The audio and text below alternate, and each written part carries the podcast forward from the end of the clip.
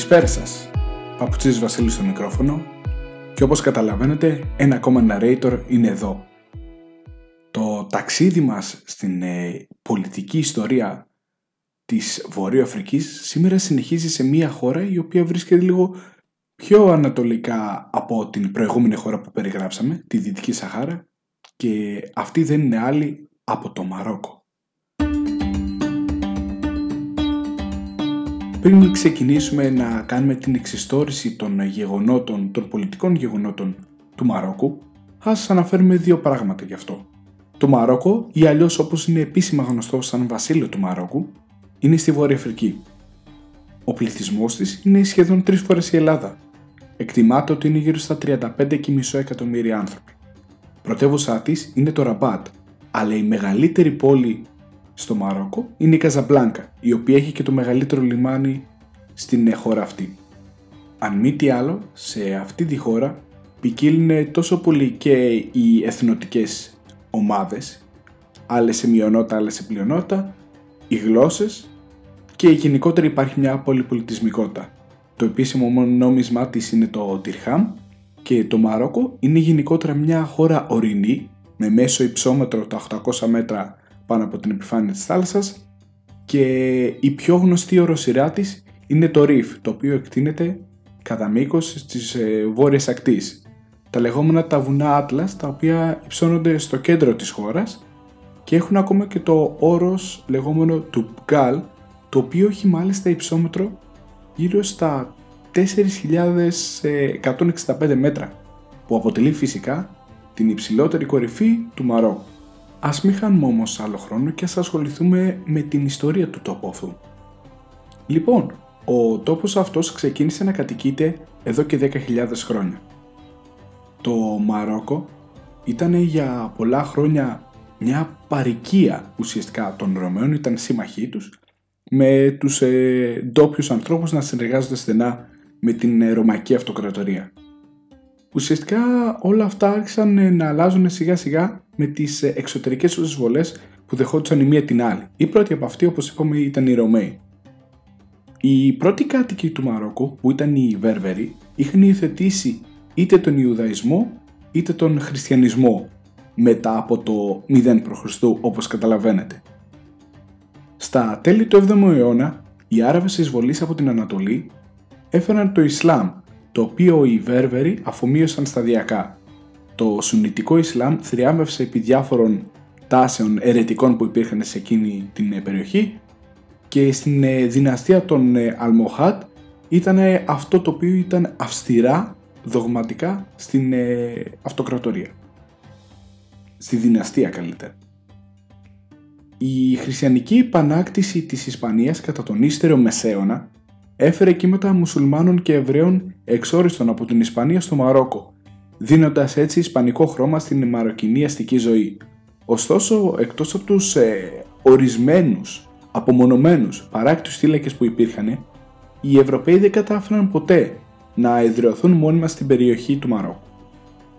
Τον 16ο αιώνα, οι Οθωμανοί εισβολείς από την Αλγερία, από τα Ανατολικά δηλαδή, προσπάθησαν να εντάξουν το Μαρόκο στην αυτοκρατορία τους, απειλώντας έτσι την ανεξαρτησία που υπήρχε σε εκείνη τη χώρα και αυτοί όμως δεν τα κατάφεραν, αφήνοντας το Μαρόκο ουσιαστικά την μόνη αραβική χώρα που δεν γνώρισε ποτέ Οθωμανική κυριαρχία.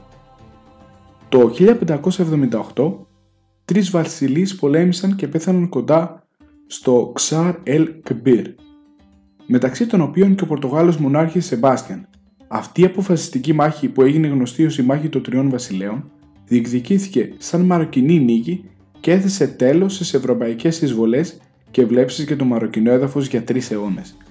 Ο 17ος αιώνας είδε την άνοδο της δυναστείας των Αλαουιτών Σαρίφ, οι οποίοι εξακολουθούν να κυβερνούν το Μαρόκο μέχρι σήμερα.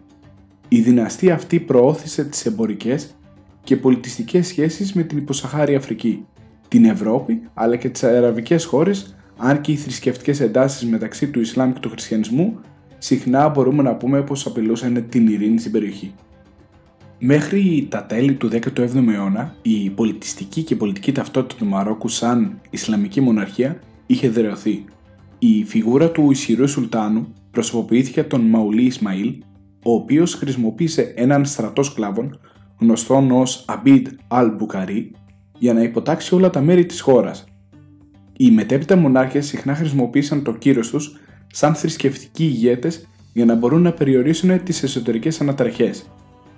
Στα τέλη του 18ου αιώνα και στις αρχές του 19ου, όταν η Ευρώπη ήταν απασχολημένη με τις επαναστάσεις που υπήρχαν και τον υπηρετικό πόλεμο, το Μαρόκο κατάφερε να αποσυρθεί σε μια περιοχή απομόνωσης ή καλύτερα σε μια περίοδο απομόνωσης και περιοχή γιατί καταλαβαίνετε τη γεωγραφική του θέση. Στις παραμονές της σύγχρονης εποχής, παρά την ε, γεωγραφική της εγκύτητα, Μαροκινοί και Ευρωπαίοι γνώριζαν ελάχιστο ένα τον άλλον, κάτι που έμελε να αλλάξει.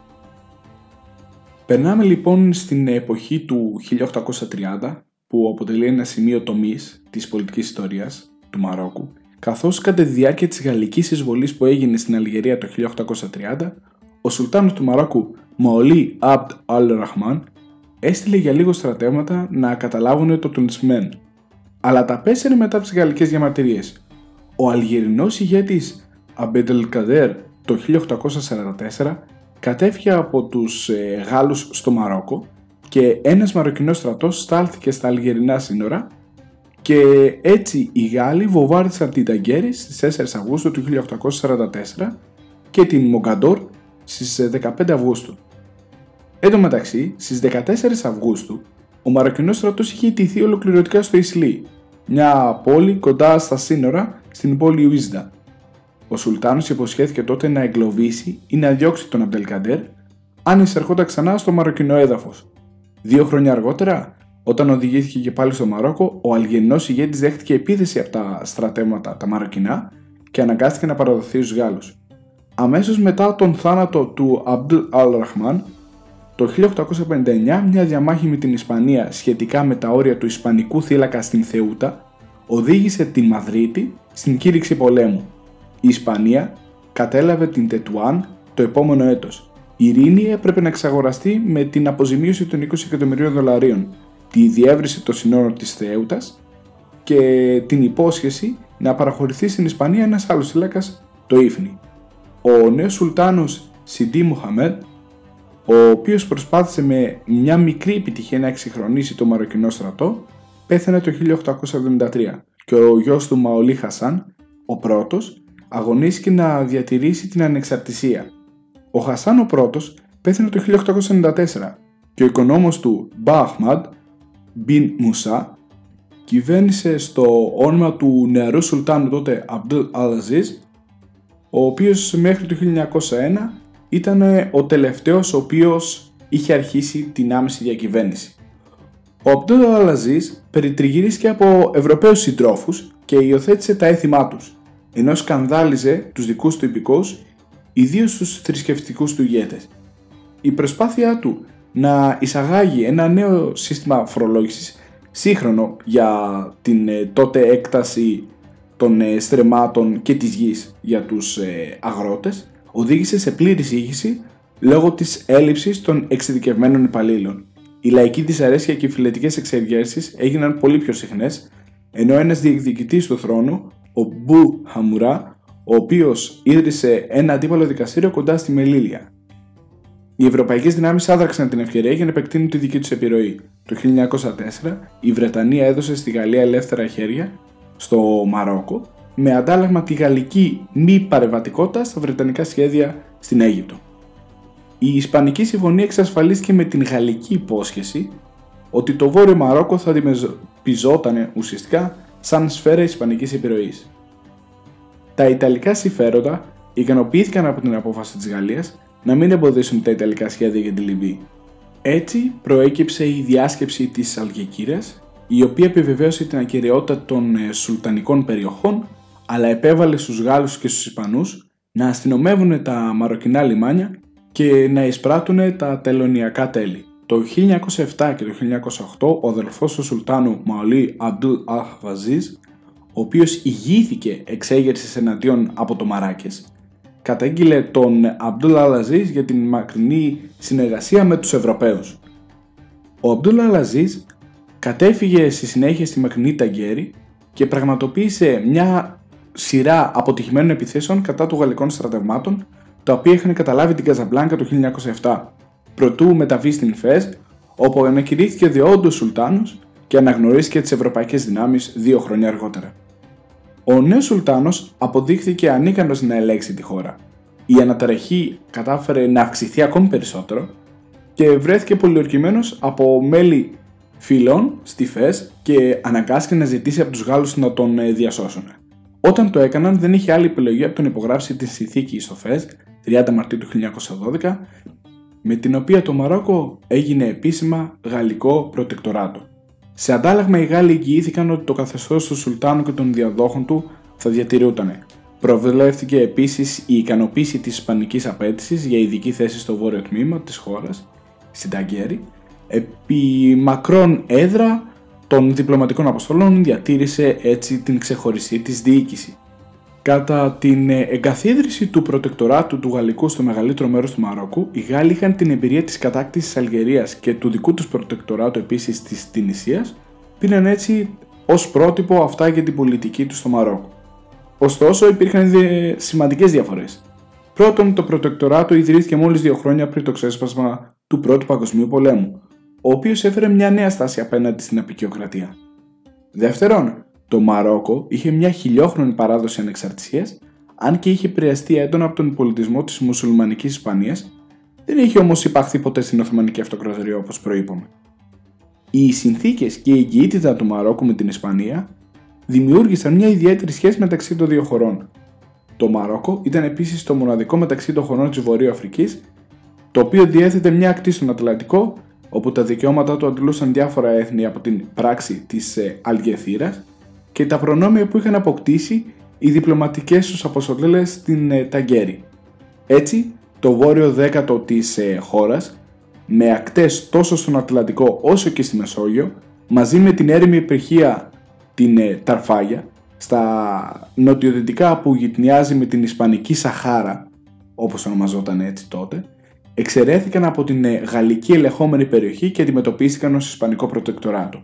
Στη γαλλική ζώνη διατηρήθηκε η μυθοπλασία της κυριαρχίας του Σουλτάνου, αλλά ο διορισμένος από τη Γαλλία γενικός κάτοχος είχε την πραγματική εξουσία που υπόκειται μόνο στην έγκριση της κυβέρνησης στο Παρίσι.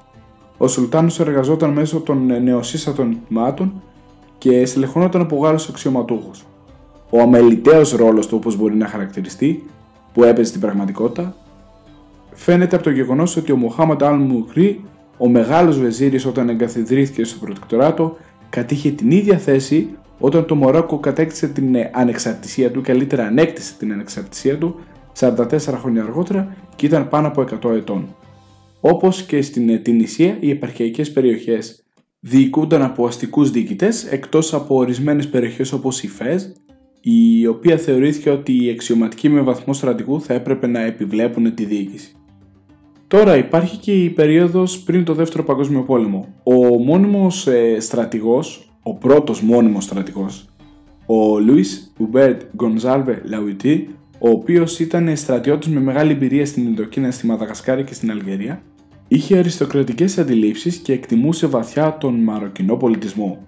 Ο χαρακτήρας του έδωσε στη διοίκηση να μπορεί να ασκήσει την επιρροή καθ' όλη τη διάρκεια που υπήρχε το προτεκτοράτο. Η ιδέα του ήταν να αφήσει ανέπαφη την ε, μαροκινή ελίτ και να κυβερνήσει μέσω μιας πολιτικής συγκατάβασης. Τοποθετήθηκε στο θρόνο ο πιο προσιτός αδελφός του Αμπτούλ Αχβαζίζ, ο Μουαλί Ιουσούφ, και ο Σουλτάνος αυτός κατάφερε να συνεργαστεί με τους Γάλλους χωρίς ταυτόχρονα να χάσει τον σεβασμό του μαροκινού λαού. Δημιουργήθηκε μια νέα διοικητική πρωτεύουσα στην ακτή του Ατλαντικού στο Ραμπάτ και στη συνέχεια αναπτύχθηκε το εμπορικό λιμάνι της Καζαμπλάνκα. Μέχρι το τέλος, το 1956, το τέλος του προτεκτοράτου, η Καζαμπλάνκα αποτέλεσε μια ακμάζουσα πόλη με σχεδόν ένα εκατομμύριο κατοίκους και σημαντική βιομηχανική εγκατάσταση και υποδομή.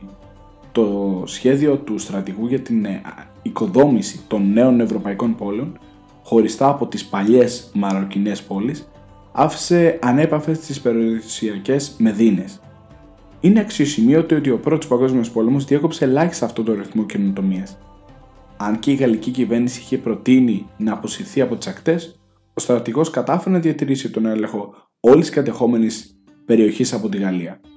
Ήδη από το 1920 ο στρατηγός είχε υποβάλει μια έκθεση που έλεγε ότι μεγαλώνει μια νέα γενιά που είναι γεμάτη ζωή και χρειάζεται δραστηριότητα. Δεν είχε ουσιαστικά τις διεξόδους που η διοίκηση μπορούσε να προσφέρει με φιδό και υποδέστερες θέσεις και θα πρέπει να βρει μια εναλλακτική διέξοδο. Μετά από τον ε, θάνατο του Μαλού Γιουσούφ, οι Γάλλοι επέλεξαν ως διάδοχο τον νεότερο γιο του, τον Σιντί Μουχάμεντ, Μοχάμεντ ο Πέντος. Ο Σουλτάνος αυτός που επιλέχθηκε εν μέρει λόγω της συνταξιοδοτικής του διάθεσης αποκάλυψε τελικά ότι υπήρξε σημαντική διπλωματική ικανότητα και αποφασιστικότητα μεταξύ των δύο πλευρών. Σημαντική ήταν επίσης και η προσπάθεια των Γάλλων να χρησιμοποιήσουν τις διαφορές μεταξύ των Αράβων και των ε, Βερβερίνων για να υπονομεύσουν κάθε αυξανόμενη αίσθηση εθνικής ενότητας. Αυτό οδήγησε τους Γάλλους στην έκδοση του διατάγματος το 1930 των ε, Βερβερινών το οποίο ήταν μια χονδροειδής προσπάθεια θα λέγαμε του διαχωρισμού των Αράβων και των Βερβερίνων. Το αποτέλεσμα ήταν ακριβώς το αντίθετο από τις γαλλικές προθέσεις και αυτό προκάλεσε μια μαροκινή εθνικιστική αντίδραση και ανάγκασε τη διοίκηση να τροποποιήσει τις προτάσεις της.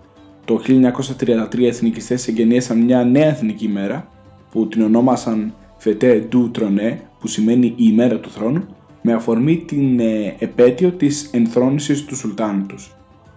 Τα γεγονότα αυτά συνέπεσαν με την ολοκλήρωση της γαλλικής κατοχής του Νότιου Μαρόκου, η οποία άνοιξε το δρόμο για την Ισπανική κατοχή στο Ήφνη. Το 1937 σημειώθηκαν ταραχές στην περιοχή του Μέκνες, όπου οι Γάλλοι έπικοι θεώρησαν ε, ύποπτο για την ε, εκτροπή του μέρους των υδάτινων πόρων της πόλης την ε, άρδρευση των δικών τους εκτάσεων εις βάρος των ε, μουσουλμάνων καλλιεργητών.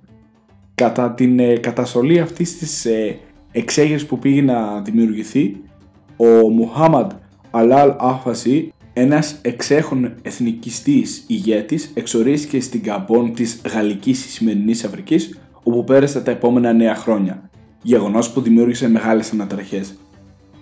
Στον δεύτερο παγκόσμιο πόλεμο, που επακολουθεί μετά η ανεξαρτησία είναι μια επίσημη μεγάλη τομή της πολιτικής ιστορίας της χώρας. Μετά το ξέσπασμα του Β' Παγκοσμίου Πολέμου το 1939, ο Σουλτάνος απίφθινε έκκληση για συνεργασία με τους Γάλλους και ένα μεγάλο μαροκινό απόσπασμα, κυρίως το όνομα που ακούει οι Αμαζόνες, υπηρέτησε με διάκριση στη Γαλλία. Η κατάρρευση των Γάλλων το 1940, ακολουθούμενη από την εγκαθίδρυση του τοποτηρητικού καθεστώτος στο VC δημιούργησε μια νέα εντελώς νέα κατάσταση. Ο Σουλτάνος σηματοδότησε την ανεξαρτησία του ανούμενος να εγκρίνει την αντιεβραϊκή νομοθεσία. Όταν πραγματοποιήθηκε η απόβαση των Αγγλοαμερικάνικων στρατευμάτων το 1942, ανήθηκε να συμμορφωθεί με την πρόταση του μόνιμου στρατηγού Ογκούστ Νοϊές και να αποσυρθεί στο εσωτερικό. Το 1943 ο Σουλτάνος επηρεάστηκε από τη συνάντηση που είχε ο πρόεδρος των ΗΠΑ τότε ο Ρούσβελτ, ο οποίος ήρθε στο Μαρόκο για τη διάσκεψη της Καζαμπλάνκα και δεν ήταν όμως σύμφωνος με τη συνέχιση της γαλλικής παρουσίας που υπήρχε.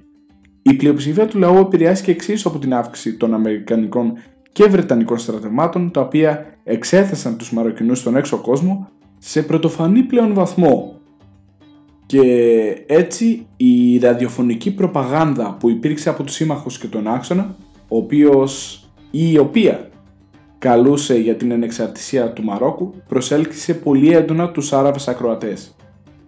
Αυτό είχε ως αποτέλεσμα να δημιουργηθεί ένα εθνικιστικό κίνημα, το οποίο ζήτησε ή σχεδόν απέτησε από τον ε, Σουλτάνο να βοηθήσει ώστε να υπάρξει μια συνταγματική μοναρχία στην περιοχή και να ανεξαρτητοποιηθεί.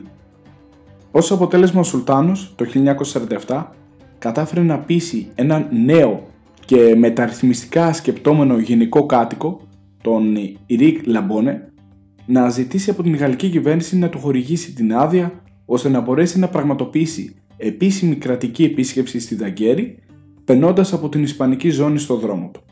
Το ταξίδι μετατράπηκε σε θριαμβευτική πομπή όταν ο Σουλτάνος εκφώνησε την ομιλία του στη Δαγκέρη μετά την συγκλονιστική υποδοχή του στο Βόρειο Μαρόκο, τόνισε τους δεσμούς της χώρας με τον αραβικό κόσμο της Ανατολής, παραλείποντας από την ε, αναμενόμενη κολακευτική αναφορά το γαλλικό προτεκτοράτο. Στην συνέχεια ο Ιρίκα αντικαταστάθηκε από τον στρατηγό και μετέπειτα στρατάχη Αλχοσέ Ζουν, ο οποίος ήταν αλγερινής καταγωγής έπικος. Ο Ζουν ήταν έμπειρος ε, από καιρό για τις υποθέσεις που υπήρχαν στη Βόρεια Αφρική και εξέφρασε τη συμπάθειά του για τα πατριωτικά εθνικιστικά αισθήματα των νέων Μαροκινών που υπήρχαν και υποσχέθηκε να ικανοποιήσει την επιθυμία τους για τη δημιουργία ερετών ε, δήμων στις μεγάλες πόλεις, ουσιαστικά να τα διαχωρίσει. Ταυτόχρονα προκάλεσε αντιδράσεις προτείνοντας τους ε, Γάλλους να εισαχθούν ως μέλη προνομιούχα σαν πολίτες σε αυτά τα όργανα. Ο Σουλτάνος έκανε χρήση του μοναδικού προνομίου που του είχε απομείνει και αρνήθηκε να υπογράψει τα διατάγματα του γενικού κατοίκου, τα οποία δεν είχαν έτσι την νομική ισχύ. Μια κριτική επίσκεψη στη Γαλλία τον Οκτώβριο του 50 και η κολακευτική υποδοχή που του επιφυλάχθηκε δεν ήταν ικανές να αλλάξουν τις απόψεις του και κατά την επιστροφή του στο Μαρόκο έτυχε να τον υποδεχθούν ενθουσιοδός λόγω της εθνικιστικής ε, άποψης που υπήρχε στους νέους Μαροκινούς. Τον Δεκέμβριο του ίδιου έτους, ο στρατηγός Ζουν απέμπεψε ένα εθνικιστικός μέλος από την συνεδρίαση του Κυβερνητικού Συμβουλίου για την πρόταση του προϋπολογισμού, το οποίο είχε σαν αποτέλεσμα να αποχωρήσουν δεκάδες μέλη από αυτή την επιτροπή. Έτσι, ο Ζουν εξέτασε το ενδεχόμενο να χρησιμοποιήσει τους φεουδάρχες όπως ο Ταμί Αλγκλαουί για να αντιμετωπίσει τους εθνικιστές. Σε μια δεξίωση στο παλάτι αργότερα, τον ίδιο μήνα, ήρθε αντιμέτωπος με τον Σουλτάνο αποκαλώντας το όχι Σουλτάν των Μαρακινών και κατηγορώντας τον ότι οδηγεί την χώρα του στην ε, καταστροφή. Με τον Σιντί Μουχαμάντ εξακολούθησε να αρνείται να συνεργαστεί ο Ζουν και περικύκλωσε το παλάτι με την ε, φρουρά των γαλλικών στρατεμάτων που υποτίθεται ότι είχαν τοποθετηθεί εκεί για να προστατεύσουν τον Σουλτάνο τους δικούς του ανθρώπους, δηλαδή τους ντόπιους φυλετικούς άνδρες που υπήρχαν στις φυλές. Αντιμέτωπος με αυτή την ε, απειλή, ο Μοχάμαν ο, αναγκάστηκε να αποκηρύξει ένα συγκεκριμένο πολιτικό κόμμα, χωρίς να το κατονομάσει φυσικά συγκεκριμένα, και εξακολούθησε να μην υπογράφει διάφορα διατάγματα. Η δράση του Ζουν επικρίθηκε ευρέως στη Γαλλία. Οδήγησε στην αντικατάστασή του τον ε, στρατηγό Αγκουστίν Γκουλιάμ τον Αύγουστο του 1951. Στην επέτειο της ενθρόνησης στις 18 Νοεμβρίου, ο Σουλτάνος δήλωσε ότι ελπίζει σε μια συμφωνία που θα εγγυάται την πλήρη κυριαρχία του Μαρόκου. Αυτή η ταραγμένη κατάσταση συνεχίστηκε μέχρι το Δεκέμβριο του 1952, όταν τα συνδικάτα στην Κατζαμπλάνκα οργάνωσαν και διαμαρτυρίες σαν απάντηση στην ε, δολοφονία που υπήρξε από τους Γάλλους τρομοκράτες για τον τρινήσιο συνδικαλιστή Φερτσάτ Χατσέντ. Στην συνέχεια μια σύγκρουση με την αστυνομία είχε ως αποτέλεσμα τη σύλληψη εκατοντάδων εθνικιστών οι οποίοι κρατήθηκαν έως και δύο χρόνια χωρίς δίκη στην φυλακή. Τον Απρίλιο του 1953 ο θρησκευτικός ηγέτης από την αδελφότητα Κατανίγια ο Αμπτούλ Αλ-Χαΐ Αλ-Κατανί είχε έναν αριθμό επωνύμων με επικεφαλή τον ε, Αλ-Γκλαουί άρχισαν να εργάζονται μαζί για την ενθρόνηση νέου Σουλτάνου και εκθρόνηση του παλαιότερου. Η κυβέρνηση στο Παρίσι απασχολημένη με τις εσωτερικές της υποθέσεις απέτησε τελικά από τον Σουλτάνο να μετεβιβάσει τις νομοθετικές του εξουσίες σε ένα συμβούλιο, το οποίο θα αποτελείται από τους Μαροκινούς υπουργούς και Γάλλους διευθυντές. Γεγονός που ουσιαστικά τον ε, ενέπνευσε να μην συνεχίσει αυτή την ε, συνεργασία που υπήρχε καθώς οι νομοθετικές πράξεις είχαν ε, μπλοκαριστεί. Αν και ο Σουλτάνος αρχικά υποχώρησε, αυτό ήταν ανεπαρκές για τους εχθρούς του. Τον Αύγουστο, ο Αλ Γκλαουί παρέδωσε το ισοδύναμο ενός τελεσίγραφου στη γαλλική κυβέρνηση με την οποία πέλασε τον Σουλτάνο και την οικογένειά του και διόρισε στην θέση του τον πιο συνεργάσιμο Μαολί Μπεν Αραφά. Οι ενέργειες αυτές απέτυχαν να διορθώσουν την κατάσταση καθώς απευθείας ο Μουχαμάντ έγινε ο εθνικός ήρωας. Οι αρχές της Ισπανικής ζώνης οι οποίες δεν είχαν ερωτηθεί για το μέτρο αυτό δεν έκαναν τίποτα για να κρύψουν την αποδοκιμασία τους. Η Ισπανική ζώνη έτσι έγινε το καταφύγιο τους Μαροκινούς εθνικιστές το Νοέμβριο του 1954 η γαλλική θέση περιπλέκεται ακόμη περισσότερο από το ξέσπασμα του πολέμου της Αλγερίας για την ανεξαρτησία και τον επόμενο Ιούνιο η κυβέρνηση του Παρισιού αποφασίζει πλήρη αλλαγή πολιτικής και διορίζει τον Gilbert Grandwald ως γενικό κάτοικο. Τον Οκτώβριο του 1954 ο Αλ Γκλαουί δήλωσε δημοσίως ότι μόνο η υποκατάσταση του Μουχαμάτ του Πέμπτου θα μπορούσε να αποκαταστήσει την αρμονία.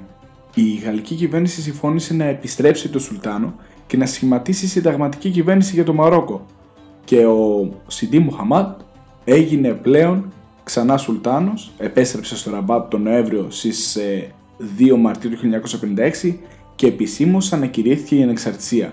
Ο Σουλτάνος σχημάτισε μια κυβέρνηση που περιλάμβανε προσώπηση από διάφορα στοιχεία του ντόπιου πολιτισμού, ενώ οι κυβερνητικές υπηρεσίες που προηγουμένως διοικούνταν από Γάλλους αξιωματικούς έγιναν υπουργεία με επικεφαλής τους Μαροκινούς. Ξέχωρα από το γαλλικό προτεκτοράτο, όπου σας κάνουμε μια πλούσια αναδρομή για το τι συνέβη, υπήρχε και η Ισπανική ζώνη. Το Ισπανικό προτεκτοράτο ήταν στο βόρειο Μαρόκο και επεκτηνόταν από την περιοχή του Λαράς ή αλλιώς στα αραβικά El Araís στον Ατλαντικό και εκτινόταν ως πέρα τη Μελίλια που ήταν ήδη ισπανική κτήση στη Μεσόγειο. Η ορεινή περιοχή που μιλούσε το Ταμαζάιτ, το οποίο είχε διαφύγει από τον έλεγχο του Σουλτάνου. Ήταν μια τοπική γλώσσα όπως καταλαβαίνετε. Η Ισπανία έλαβε επίσης μια λωρίδα έρημης γης στα νοτιοδυτικά γνωστή ως Ταρφάγια που γυτνιάζει με την Ισπανική Σαχάρα το 1934 οι Γάλλοι κατέλαβαν το Νότιο Μαρόκο και οι Ισπανοί πήραν το Ιφνί όπως προείπαμε. Η Ισπανία διόρισε έναν χαλίφι ουσιαστικά, έναν αντιβασιλέα, επελεγμένο από τη μαροκινή βασιλική οικογένεια ως ονομαστικό αρχηγό του κράτους και παρήχε ουσιαστικά μια κυβέρνηση για αυτόν μαριονέτα, δοτή δηλαδή. Αυτό επέτρεψε στην Ισπανία διεξάγει τις υποθέσεις από ανεξάρτητο ουσιαστικά σκοπό και βλέμμα από τη γαλλική ζώνη, διατηρώντας παράλληλα ονομαστικά την ενότητα του Μαρόκου. Η Ταγκέριαν και είχε ισπανόφωνο πληθυσμό γύρω στους 40.000, έλαβε ειδική διεθνή διοίκηση με έναν εκπρόσωπο του Σουλτάνου. Το 1940, μετά την ήττα της Γαλλίας, ισπανικά στρατεύματα κατέλαβαν την Ταγκέρη, αλλά αποσύρθηκαν το 1945 μετά την νίκη των συμμάχων. Η Ισπανική ζώνη περιέλαβε τα λιμάνια της Θεούτα και της Μελίλια, τα οποία η Ισπανία κατήχε επί αιώνες και περιλάμβανε τα ορυχεία σιδήρου των βουνών Ριφ. Οι Ισπανοί επέλεξαν την Τετουάν για πρωτεύωσά τους. Όπως και στην γαλλική ζώνη δημιουργήθηκαν διαμερίσματα με ευρωπαϊκό προσωπικό ενώ οι αγροτικές περιοχές διοικούνταν από ουσιαστικά από αυτόχθονες ε, ανθρώπους. Η πρώτη περιοχή που κατελήφθη εκεί ήταν η πεδιάδα προς τον Ατλαντικό, η οποία περιλάμβανε τις πόλεις Λαράς, Ξάρελ, Κεμπίρ και την Ασιλά. Η περιοχή αυτή ήταν το προπύργιο του πρώην Μαροκινού ηγέτη Αχμάτ Αλ Ρασαολί, ο οποίος ήταν ένας μισός πατριώτης και μισός ληστής, θα μπορούσαμε να πούμε. Η Ισπανική κυβέρνηση δυσκολεύτηκε να ανεχθεί το ανεξάρτητο όπως ε, έλεγε τότε Αλ Ραουσινί, το οποίο δεν υπαγόταν ακριβώς στον ε, Σουλτάνο και αποσύρθηκε έτσι ουσιαστικά ο ηγέτης, ο Αμπντ El Karim για 12 χρόνια μέχρι να συλληφθεί σε εκείνη την περιοχή. Ο Abdul El ήταν Αμαζόνας, Αμαζόνας τώρα να πούμε σε επανέθεση ότι ήταν μια φυλή από αυτές και ήταν ένας λόγιος Άραβας που ουσιαστικά γνώριζε τόσο την Αραβική όσο και την Ισπανική γλώσσα και τον τρόπο ζωής. Τον ε, Ιούλιο του 1921 ο Κρίμ είχε ουσιαστικά καταστρέψει μια ισπανική δύναμη που είχε σταλθεί εναντίον του και συνέχεια ίδρυσε την Δημοκρατία του Ριφ, η οποία συγκροτήθηκε επίσημα σαν ανεξάρτητο κράτος 1923. Χρειάστηκε μια συνδυασμένη γαλλική και ισπανική δύναμη με πάνω από το 1 τέταρτο του εκατομμυρίου στρατιώτες για να ιτηθεί. Τον Μάιο του 26 παραδόθηκε στους Γάλλους και τον εξόρισαν.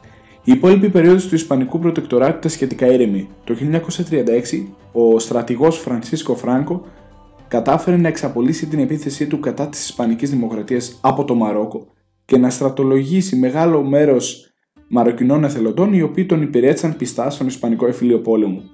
Αν και οι Ισπανοί είχαν λιγότερους σπόρους από τους Γάλλους, το μετέπειτα καθεστώς τους ήταν πιο φιλελεύθερο από ορισμένες απόψεις και λιγότερο υποκείμενο σε εθνοτικές διακρίσεις.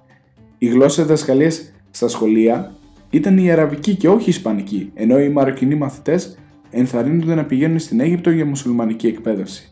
Μετά την καταστολή της Δημοκρατίας του Ρίφη υπήρξε μικρή συνεργασία μεταξύ των δύο προστατευτικών δυνάμεων. Η διαφωνία τους όμως έφτασε στη νέα ένταση το 1953, όταν οι Γάλλοι εκθρόνησαν και απέλασαν τον Σουλτάνο. Σε αυτό το γεγονός δεν είχε ενημερωθεί καν ο Ισπανός ε, ύπατος αρμοστής. Και οι εθνικιστές που αναγκάστηκαν να καταλήψουν τη γαλλική περιοχή χρησιμοποίησαν την Ισπανική ζώνη σαν καταφύγιο. Το 1956 όμως οι Ισπανικές αρχές ευνηδιάστηκαν όταν οι Γάλλοι αποφάσισαν ξαφνικά να παραχωρήσουν ανεξαρτησία στο Μαρόκο. Μια αντίστοιχη συμφωνία με τους Ισπανούς επιτέθηκε τον Απρίλιο του 1956, στις 7 του μηνός μάλιστα, και σηματοδοτήθηκε από την επίσκεψη του Σουλτάνου στην Ισπανία. Το Ισπανικό Προτεκτοράτο τερματίστηκε και έτσι χωρίς τα προβλήματα που σηματοδοτούσαν την λήξη του γαλλικού ελέγχου, μετά το τέλος του Ισπανικού Προτεκτοράτου και την αποχώρηση του Ισπανού είπα το αρμοστή του Μαροκινού Χαλίφη και άλλων αξιωματούχων από την Τετουάν, η πόλη έγινε και πάλι μια ήσυχη επαρχιακή πρωτεύουσα. Η εισαγωγή του Μαροκινού φράγκου στη θέση της πεσέτας ως νόμισμα, ωστόσο προκάλεσε μεγάλη αύξηση του κόστους ζωής στην πρώην Ισπανική περιοχή και μεγάλες οικονομικές δυσκολίες που προκλήθηκαν από τη εισαγωγή των γαλλόφωνων μαροκινών αξιωματούχων. Χρειάστηκε πάντως να φτάσουμε στο 1970, όταν οι Ισπανοί εγκατέλειψαν άνεφορον το Ιφνί, ελπίζοντας έτσι να πετύχουν την αναγνώριση των δικαιωμάτων στην Μελίγια και στην Θέοτα. Η Θέοτα στα στενά του Γιβραλτάρ και η Μελίλια, ανατολικότερα στη Μεσογειακή ακτή, εξακολουθούν να είναι ισπανικά πρεσβυγενή εδάφη σε μαροκινό έδαφος και τα δύο με συντριπτικά ισπανικό πληθυσμό. Τον Οκτώβριο του 1978 οι Ηνωμένες Πολιτείες παρέδωσαν στο Μαρόκο μια στρατιωτική βάση, την τελευταία τους στην Αφρική, στην ε, Κενίτρα. Κάπου εδώ κλείνει το πρώτο κεφάλαιο, το πρώτο μέρος της ε, ιστορικής αναδρομής στην πολιτική ιστορία του Μαρόκου, όπου φτάσαμε ως την επίσημη ανεξαρτησία του σημερινού κράτους. Στο επόμενο επεισόδιο, στο δεύτερο μέρος, θα σας ε, εξιστορήσουμε τα γεγονότα τα οποία συνέβησαν έως σήμερα. Ως τότε, να είστε όλοι και όλες καλά. Γεια και χαρά!